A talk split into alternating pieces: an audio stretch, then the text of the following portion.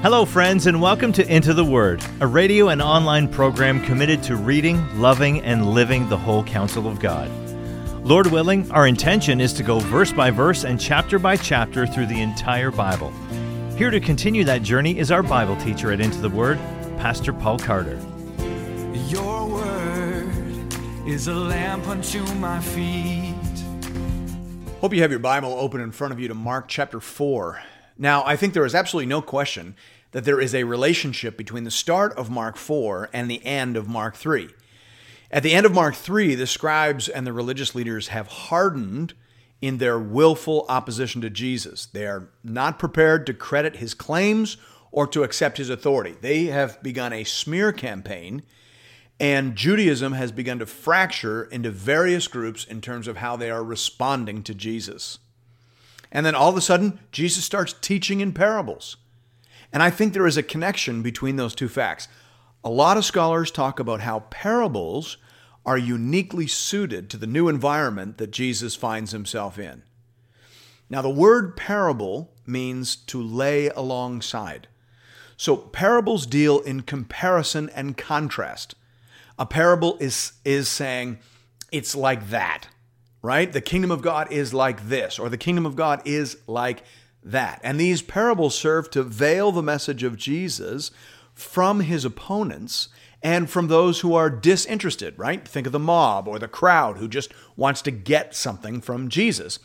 And simultaneously, parables serve to reward people who are truly seeking.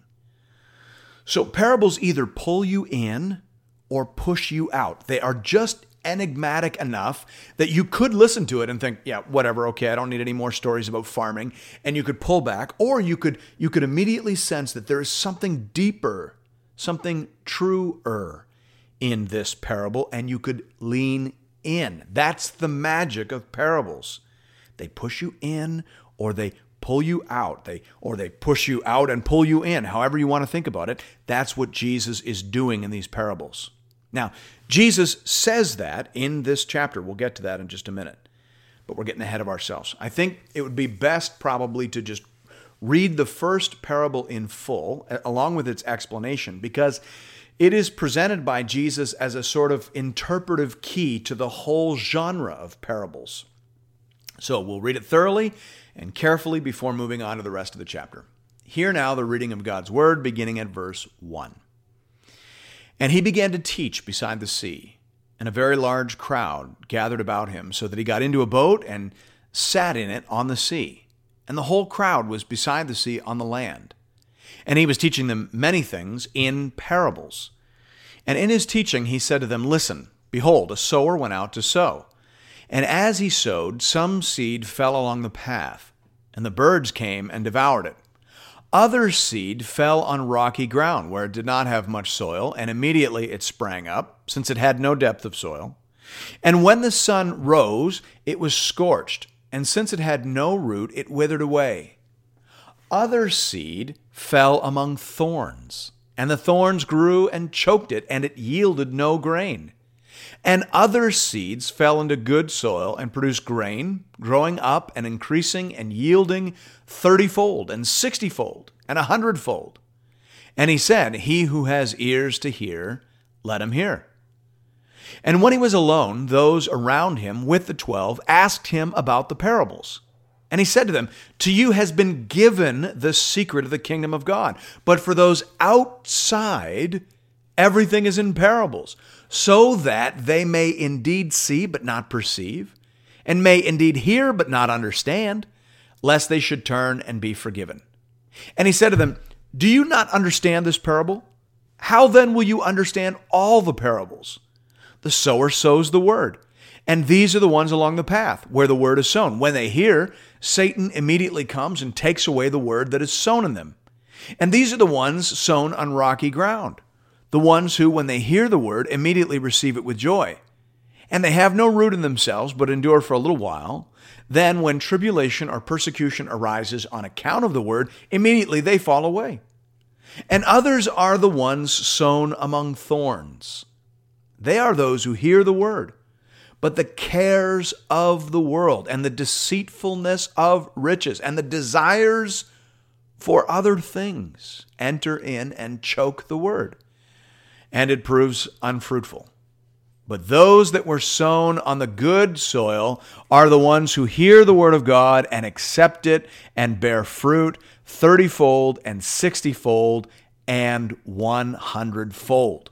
Now, it sure looks like Mark gives us sort of the director's cut of the first parable, uh, complete with full explanation, so that we can see and understand the basic method to interpreting the parables as a whole. Jesus says that in verse thirteen. He says, basically, if we get this one, we should get them all. If we don't get this one, we aren't likely to get any of them. All right, so this one is the interpretive key. Now, all of these parables seem to be answering the question, why are people responding to Jesus in such radically different ways? Right? Some people are, are worshiping him. Some people are planning to kill him. Why is that happening? And this parable begins to point us in the direction of an answer. First thing it seems to say is that the human heart in its natural state is too hard, too shallow, and too distracted to believe, right? We, you can see that. We've got the path people. They've been beaten down by life. They're not thinking straight. You've got the shallow soil people. They just want what they want from Jesus, but they're not really wrestling with the truth. Truth. They're not going deep. They're not really listening to what he's saying. You've got the thorn people, right? They can't deal with Jesus because they've got marriage issues, career issues, and all kinds of nonsense to attend to. And, and that is humanity in a nutshell, Jesus says. And it explains why so many people don't believe. Second thing we see in, in this parable is that belief and faith are opposed by our enemies, right? You've got Satan stealing the seed in verse fifteen. You've got thorns choking people out in verse nineteen. The point seems to be that this whole faith thing is not a neutral prospect. We're, we're not in some sort of sanitized science lab looking at things in our little test tubes. Faith is a fight, and we have enemies. The world, the flesh, our desires, the devil, they all conspire against us. Third thing I think we see in this parable is that people with a good heart accept the Word of God, they grow in the Word of God, and they share the Word of God with other people, right? Those are the good soil people. But that answer leads to a really big, important question. How do I get a good heart, right? I mean, if only the good heart people believe and are saved, how can I be a good heart person? How can I get a good heart? To get the answer to that, you got to go back to verse eleven. To you has been given the secret of the kingdom of God. Are you seeing that? Understanding is a gift. Faith is a gift. Jesus said this sort of thing all the time. In Matthew eleven, twenty-five to twenty-six, he prayed. He said, I thank you, Father, Lord of heaven and earth, that you have hidden these things from the wise and understanding and revealed them to little children. Yes, Father, for such was your gracious will. After all these parables, Jesus says, he who has an ears to, ear to hear, let him hear. But this is the only place where he tells us how to get ears to hear. You have to receive them as a gift, right? You have to pray. I believe, Lord. Help my unbelief. You have to ask for help to see and to understand and to believe. Everything about this will be grace.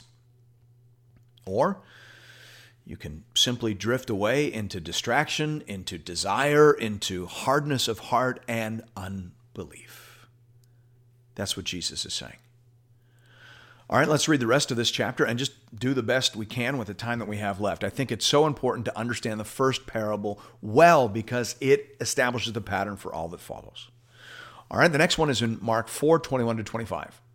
It says, and he said to them, is a lamp brought in to be put under a basket or under a bed and not on a stand? For nothing is hidden except to be made manifest, nor is anything secret except to become light. If anyone has ears to hear, let him hear. And he said to them, pay attention to what you hear. With the measure you use, it will be measured to you, and still more will be added to you. For to the one who has, more will be given, and from the one who has not, even what he has will be taken away. Now, listen, this is one of those examples, uh, one of those places where actually it is to your advantage if you're a new Bible reader. Sometimes the problem with being a Christian, being raised in a Christian home and going to Sunday school, is that you think you know what something is about before you actually read it. Now, the trick here is that Jesus tells these sorts of stories, these little parables, several times in the New Testament. And occasionally, he changes some of the details. Now, you got to remember, Jesus was a traveling teacher. He went from village to village. He probably told some version of this parable seventy-five times over the course of his ministry. And every once in a while, he changed a detail or two. Because remember, parables reward the careful listener. And, and so there's another version of this parable in Matthew chapter five, verses fourteen to sixteen, where the details are a little bit different. And and so if you're like me and you grew up in Sunday school and you sang the song, you know, hide it under a bushel, no, I'm going to let it shine, that we're singing the version from Matthew chapter five where the emphasis is on what people do with the light. But that is not what's going on here. Here the emphasis is on the light itself, so you got to be careful, reader. The focus here is on the lamp. The focus is on the light. Jesus is the light. And according to this parable, he is hidden in plain sight. He is hidden so as to be found, meaning God has put the gospel in a place where only certain people see it. It's like the kingdom of God has a doggy door. And some people don't see it because they're not in the right place. They're not humble. They're not, they're not beaten down, right? They're not, they're not at the end of themselves. That's what's being said. All right, let's look at the next parable. Mark four, twenty-six to twenty-nine. And he said, the kingdom of God is as if a man should scatter seed on the ground.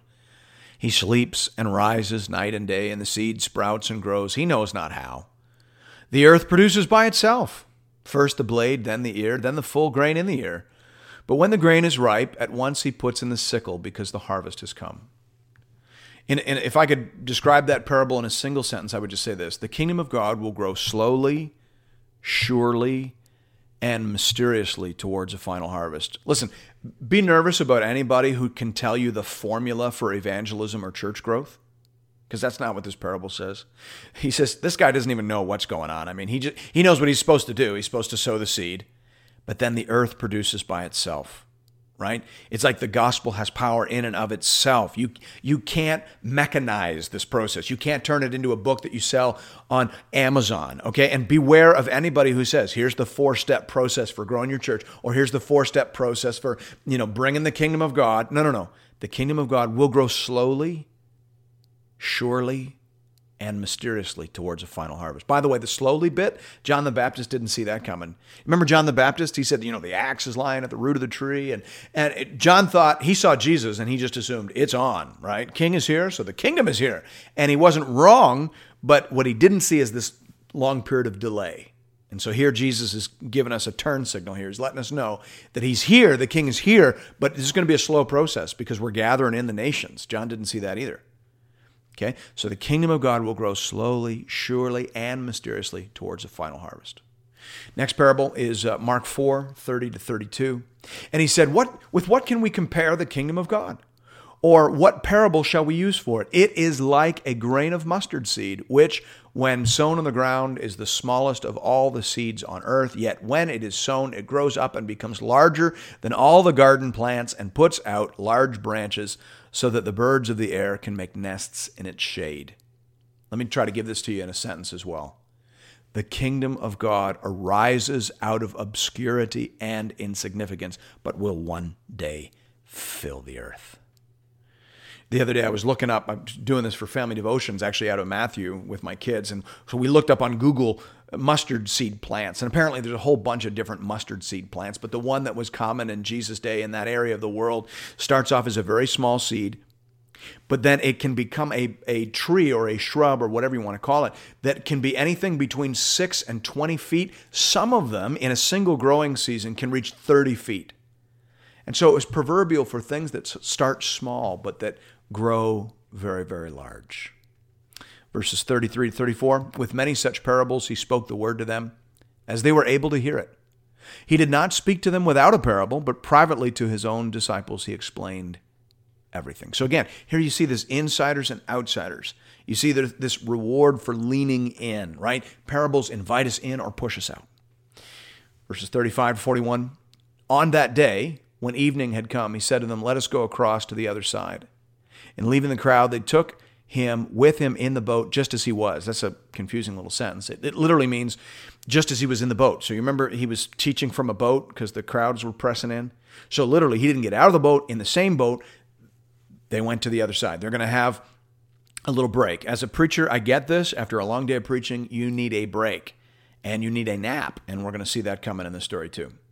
So it says, and other boats were with him. Verse thirty-seven, and a great windstorm arose and the waves were breaking into the boat, so that the boat was already filling up.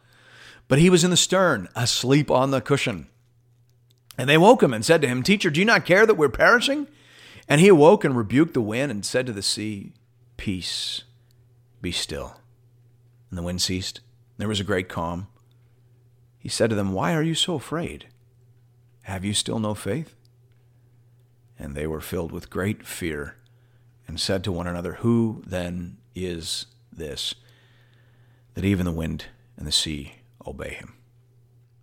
Now, to to really understand that parable, you've, you've got to be a, a Bible reader, and, and the, the the Jesus assumes here, I mean, he's talking to Bible readers, he's talking to people who had the Psalms memorized. Basically, Jesus has just acted out Psalm one oh seven. In, in Psalm one oh seven, which these men would have had memorized, It, it talks about how God shows his power and reveals his, his majesty in different ways to different people. But it talks specifically about how he reveals his majesty to people who work in boats on the sea, that is the fishermen disciples.